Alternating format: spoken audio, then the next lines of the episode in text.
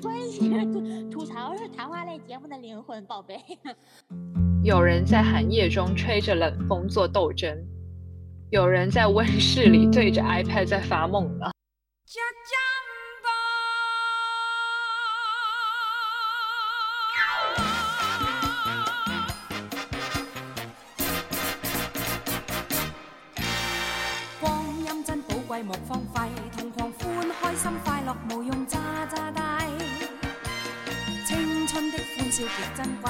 愁忧，不必顾虑明日买贵米。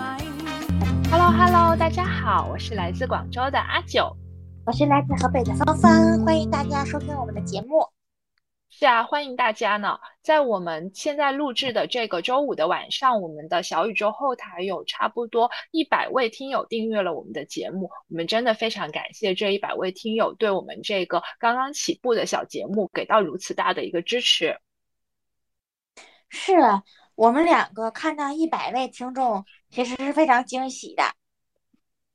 对，我觉得作为素人的我们，我们真的很知足，就是我们想要表达的内容会有听友啊、感到共鸣，也有听友想要来听，但这个世界真的非常的参差。我看到在另外的一个短视频的平台，有一位外国人，他在一天的时间里面涨粉千万，成为最快涨粉的账号。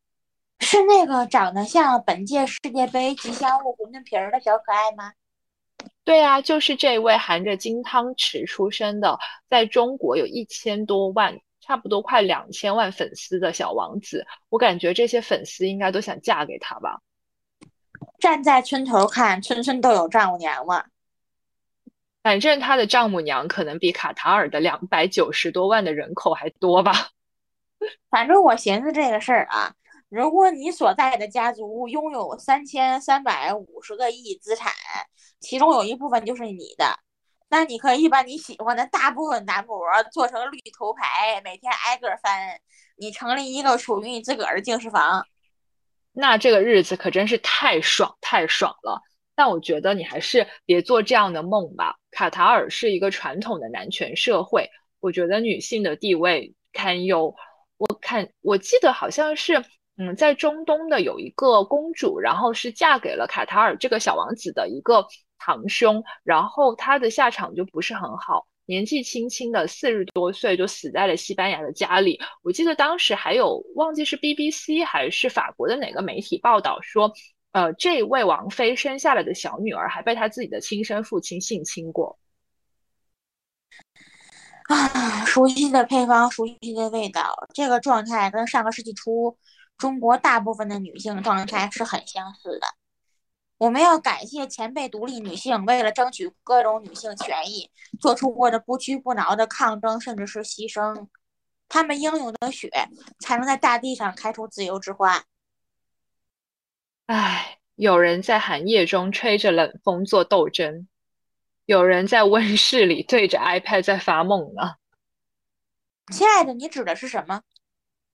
呃，我觉得你说的这些，我们在上世纪大部分的前辈独立女性为我们做的抗争，女性帮助女性嘛，那呃姐妹帮助姐妹。现在伊朗的很多女权斗士，她们现在也在很积极的去走上街头，去争取女性的权利，去勇敢的说不。他们想恢复七十年代的时候他们的生活，那个时候伊朗人还是比较世俗化的穆斯林，他们是不做不包头巾的。包括在这一次的世界杯上，我看到伊朗的足球队其实也没有唱国歌，这个也是对于啊、伊朗女性权利的一种狠狠的斗争。我觉得这个是大家都非常应该尊敬的一个行为。我看过伊朗上世纪七十年代之前的照片，真的那些女性非常阳光，看起来也很快乐。现在伊朗人的斗争让我们见证了同时代人英勇的行为，但是有人做梦都羡慕做奴隶的生活，而有人则是把无知当成有趣，比如金晨。就我不想展开金晨的问题，我相信作为一个女性，她并不是非常了解她自己作为一个明星，而且还是一个公众人物，去戴头巾的这件事情，对于别人是造成了一个怎么样的不良的影响，因为我相信他不是很了解这个文化。但我只是说，从我现在在小蓝鸟平台看到的很多对于他的这个指摘来说，而且有很多阿拉伯语的指摘，我真的觉得丢人，都丢到国外去了。现在很多人不知道是应该说他知识幼稚也好，还是想的简单也好，但是他们做出的事情是很糟糕的。对，就另外一些做出很糟糕事情的行为，跟这个小王子有关的是，我不知道你有没有看过，呃，之前在微博上面热转的跟这个小王子相关的同人文。我没看过，你可以大概给我讲一讲。好吧，我来给你讲一下。但是我真的，我作为一个同人老写手，我看到他这个同人文。怎么讲呢？我觉得我能把这个文看完，我还现在要给听友们讲出来，我自己都觉得有点难受。我我觉得你容忍度还挺高的，能够使你难受的同人文，大概写的真的很次。呃，写的怎么样，我就不评论啊。我觉得是他这个文的精神内核，就是让我觉得，就是套用那句互联网的热梗吧，我真的会谢。好，我给听友们来读一读哈，那听友们也可以来判断一下。宝贝儿，小馄饨皮儿垂头丧气的回来，一头栽在床上，可怜巴巴的看着我。即使不关心世界杯如我，也知道了今晚的情况。我们输了，他蹭过来抱着我说，语气委屈的像个煮漏的馄饨馅儿。白色的头巾被他揪得乱七八糟的。啊，我读不下去。亲爱的，亲爱的，我在想啊。语气像煮漏了的馄饨馅儿，那他的梦中情人脑袋不是红彤彤的，就是绿油油的吗？难道一脑袋韭菜花儿吧？可能爱上一匹野马，你的家里没有草原。哎呀，我的天呐，令人头秃啊！那你还得坚持往下念一念，我们看看他还有什么创举。行，那我就把最后一段的创举给各位听友们念一下哈。我对你负责，你怎么对我负责？我故意逗他，想看他着急的样子。那我们去中国结婚，你们那里不是一夫一妻的吗？王位不要了，不要，反正我是老小。爸爸和哥哥也说我没心没肺的。我还是要赞美我女朋友的声音的，但是除了你的声音很好听之外，这个东西我简直不想称它为用中国话写的文章，就是。他无论是文笔还是立意，都是非常非常刷新我三观。呃，我觉得最令我忍受不了的是，我在创作同人的这个过程中，其实我遇到的很多太太，她们都是很年纪很轻的小孩儿，比如说初中小学或者对，甚至有小学六年级的。我现在觉得问题的核心在于，我跟这位同仁太太的价值观仿佛是生活在两个时代的人，我仿佛是还生活在二十一世纪的一个妇女，她应该是那种可能包着裹脚布的妇女。哎，我的天呐，在这个问题上，我是绝对支持你的。很多生活在成平年代的人可能不太清楚。被当成金丝雀会失去自由、人格，甚至生命。民国的时候有一个很红的京剧演员，当然女性哈，就是很多当时很多京剧演员，女的京剧演员昆凌嘛，在他们全盛时期都会选择嫁给一个有钱人。这个女京剧演员就嫁给了一个天津的军阀，还不是军阀，是军阀的少爷。然后他后来跟军阀的少爷就过得不是很幸福，有矛盾嘛？啊，你说如果像这种状况现在的话会怎么样？就像我们前几期分析的那样啊，就曲线女明星，然后登上了头条，因为她要离婚嘛。对啊，然后离完婚之后还可以跟前夫进行撕逼大战，双方都获得一些流量，是吗？或者说不一定吧，就是可能他真的分到了这个军阀一部分的财产，那他也可以选择继续唱戏啊，他又不是没有挣钱的手艺。这个军阀的少爷把女演员软禁起来了，女演员逃出来，军阀的少爷拿手枪在后边追他，整个马路上的人都看到了。然后呢，就做出了类似于咆哮帝的那种琼瑶风格的那种吗，千万不要离开我呀，这样吗？啊，反正我最后知道这个女演员费了一些周折，才终于逃了出去。但是这是这这种故事的良好结局，就 happy ending 是吧？还有很多类似的故事，然后这个女的就永远消失在了漫漫长夜里。哎，这种消失在漫漫长夜里的故事，让我想起了我还蛮喜欢的一个越剧，是由钱惠丽和方亚芬首演的，叫做《啼笑姻缘》。然后它是改编自张恨水的小说嘛，《啼笑姻缘》。它里面的其中一个女主角就是一个唱大鼓的大鼓妞，然后也嫁给了一个军阀。嗯，总体命运比较悲惨吧。所以我特别不能理解，为什么会有小姑娘写同人文，竟然在幻想马步芳这样的一个西北军阀，这个都可以成为一个同人文的题材，而且是 B G 类型的写作啊！我觉得他们幻想的其实不是马步芳，而是他脑袋里意淫出来的一个他觉得完美的军阀人设。我总体对于军阀文，我只能接受势均力敌型的，就是可能耽美类型我还是可以接受吧，就是军阀跟军阀在一起，因为他们的关系是对等的。我不能接受 军阀跟一个普通人在一起，因为我觉得绝对的权利就意味着绝对的变态。这个本身从审美上来讲，我并不觉得这样的一种情感关系是很健康的。但你说如果是，民国军阀配一个什么民国非常有权力和地位的文人，那我觉得又是另外的一个故事了。比如说马步芳跟胡适什么的。当时有人写这个马步芳跟王洛宾，而且王洛宾自己也确实很喜欢马步芳，有亲。啊，我觉得这个就值得一看呐，因为两个人都是相对在人格上更独立吧。我我不太能理解的是。某一方在情感中是一个绝对的弱者，这样的一个情况，然后大家还觉得这种文是很好读的。来来来，我给你讲一个关于军阀的故事。这个军阀是个老头子，当时已经七十多岁了。他的爱好呢是娶跟他孙女差不多大的少女。他说娶少女可以延年益寿。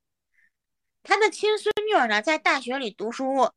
一个接受过新式教育的女孩子就认为这种行为非常崩坏，然后呢，他就跟他爷爷说：“你这个行为，如果你再这样下去，我就找报纸揭露你。”他爷爷和蔼可亲地说：“好，你说的对，不愧是接受过新教育的人。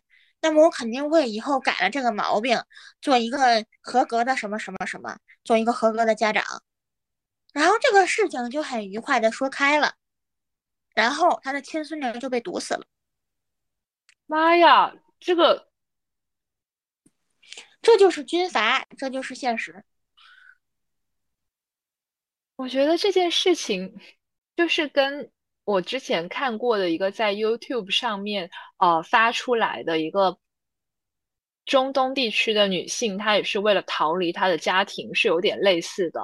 然后我自己呢，其实以前在澳大利亚读书的时候，有一个关系还可以的朋友，她是中东地区的人，然后是一个长得非常美的女孩，就跟那种女，她可以参加女团选秀的那种级别，真的很好看。然后她是不包头巾的，就是也穿正常的衣服，就是只是因为宗教信仰，他在夏天也穿长袖的衣服。他就是呃，在我们念书的期间，从来都没有回过家。然后我就问他，我说：“哎，假期了嘛？你看你也不打工，因为他家确实比较富裕。我说你不打工，其实可以回家看看亲人什么的。”他说：“我不会回家的，我哪怕在这里留到签证过期，我也不会再回去了。”我觉得长脑子的人都可以想一想，为什么有人放着舒服的日子不过，拒绝回家？可能有的人跟年纪比较小，被保护的比较好。对于社会的复杂性认识不足有关系吧？我觉得我们说这些话，他们还是听不进去的。我觉得我们的听友里面根本就没有这种人吧，就是信息茧房是存在的，所以我还是蛮感谢我小时候成长的那个年代是不存在信息茧房，或者说没有那么厉害的信息茧房，你只要能上网，那个年代的天涯上，我在小学五六年级的时候就读完了天涯一个连载长帖，叫《旧社会妇女康素贞口述史料》，我记得那个名字叫什么，我有点忘了，就是那本书的名字。但是那本书没有任何香艳的内容，它就是讲一个小女孩，她是为什么从十三岁去跟别人一起拾荒要饭，被骗到去唱戏，然后被一通毒打，最后落入了妓院，然后在妓院里面经历了非常悲惨的一个四十年代的生活。我就更是了，我因为开始读历史资料的时候年纪太小，而经常导致做噩梦。我希望现在的女孩子们都是健康而阳光的，不是说不能做白日梦，白日梦是人生的养料。但是如果一个人知道黑暗的地方在哪儿，才能真正驱避黑暗。某些三观必须要正，比如说现在很多人的目标是嫁个有钱人，做一位好太太，就是不去工作，拒绝工作。这在我们小时候是不可想象的，因为我小时候，我身边的阿姨几乎都在上班。对，而且我们呃小的时候，应该是在两千年左右的那个时候，电视里面的所有的影视剧也都在宣传独立女性啊，包括古装片也是大女主啊，武则天什么的。而且那时候我们看 TVB 很多嘛，那时候 TVB 还很发达的时候，就会看到像驼枪师姐呀，包括很多题材，它都是。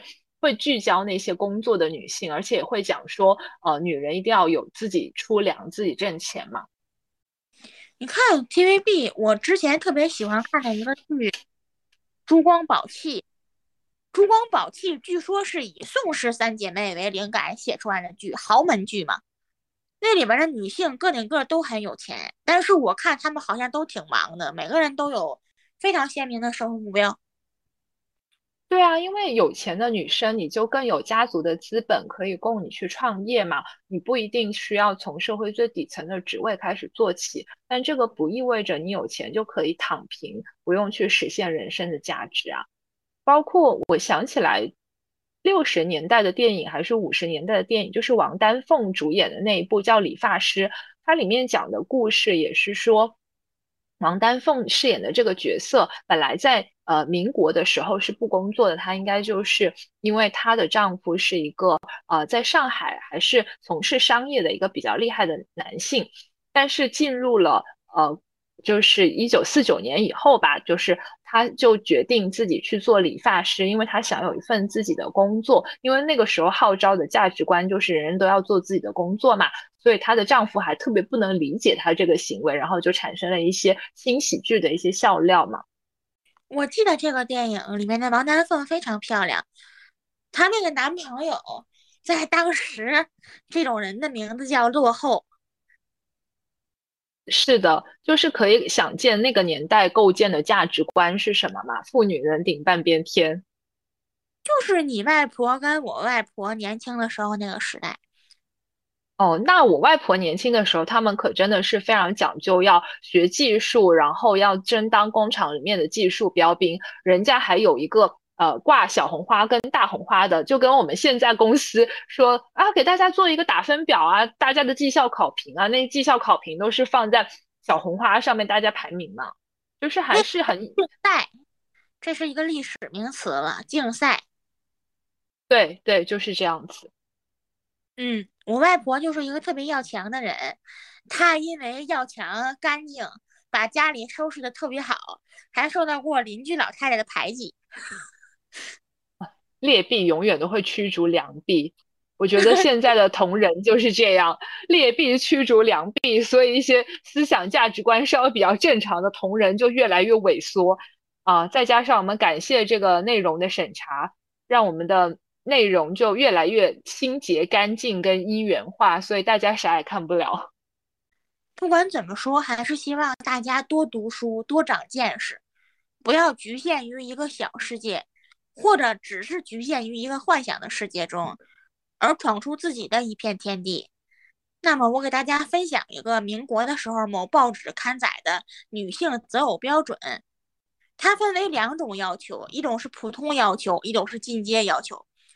普通要求是长得是个正常人，五官清秀，待人有礼貌、真诚，有一个能挣钱的技术，身体健康，精神面貌饱满，爱干净，对配偶忠诚不滥情，经济独立。哎，等等等等，你这个是普通要求吗？你这个要求现在已经是一个，我觉得非常难找，这个简直就是一个超乎标准的高要求了，已经是。但是你仔细想一想，亲爱的，这里边哪一条是不正常的？都非常正常，好吗？可能是因为现在的人都不太正常吧。那你来听一听这个进阶要求啊。嗯，进阶要求是人格高尚。不抽烟嗜酒，有创造的精神，有保守的能力。天呐，有创造的精神，有保守的能力，这句话对一个人的要求真的太高了。我觉得基本上就是说，你这个人进可攻，退可守，这样的人，他应该不会喜欢女人吧？啊，不是，你比方说，她嫁给钱学森，他。钱学森的太太蒋英是一个数一数二的，放在人群堆里是个美人的姑娘。那是我觉得蒋英，因为钱学森不是金庸他表哥吗？我觉得蒋英长得就跟金庸笔下的黄蓉似的，年轻的时候很好看，非常美，特别漂亮。但钱学森长得也还行，钱学森长得特别像一个非常有名的京剧演员，叫马连良。对，都是秃头。年年轻的时候不秃了。那时候长得也像马连亮，所以说在日常生活中找一个平均水平在线的男士，是就已经是一个挺不容易的事情了。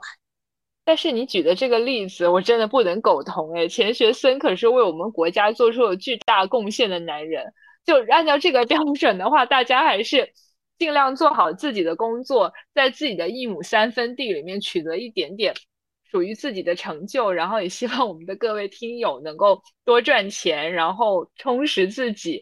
我感觉先要求自己变成看上去精神饱满的人，比去找一个精神饱满的人要来的容易得多。是的，首先提升自己嘛，提升自己才能考虑到下一步我们会匹配一个什么样的人。对的，对的，就是这样。所以在周五的晚上，我们也非常感谢各位听友对我们的收听。那我们也祝各位听友可以有创造的能力，有保守的精神，在这个年底岁末的时候，能够多多创造价值。那么，为了答谢大家听到了这里，我就荒腔走板给大家唱两句，请大家不要嫌弃，千万不要听完之后取关我呀，千万不要。不会的，不会的，来，我先给你上俩花篮儿。福字儿天来喜冲冲，福源山清降雨平，福如东海长流水，奔福来迟。身穿大红啊，豆豆豆，那么起豆起豆强。好了好了，那我们一起祝各位听友都能够招财进宝，日进斗金，想啥有啥。下一期再见啦，拜拜，拜拜。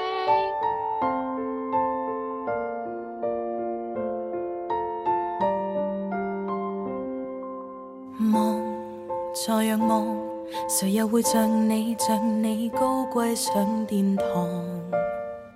评判值大家一脸不爽，望，任意望，权杖已在你，在你手里在发光，何用他欣赏你的好看？标准的审美观跟你碰撞。控诉你未付俗世眼光，你既自然闪亮没有说谎为什么需要世人饶恕自信迫降不要低头光环会掉下来你是女神不要为俗眼收敛色彩不要讲和威严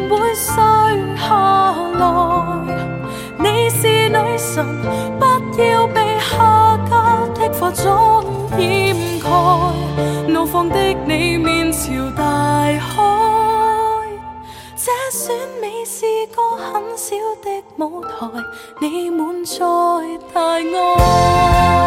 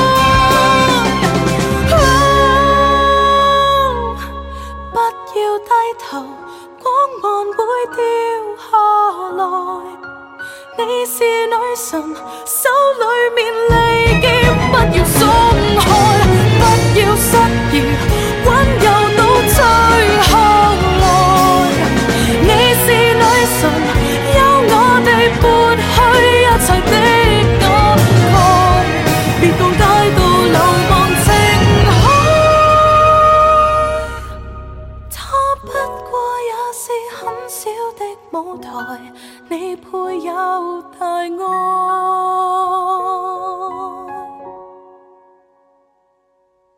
望，再仰望，谁又会像你像我高贵上殿堂？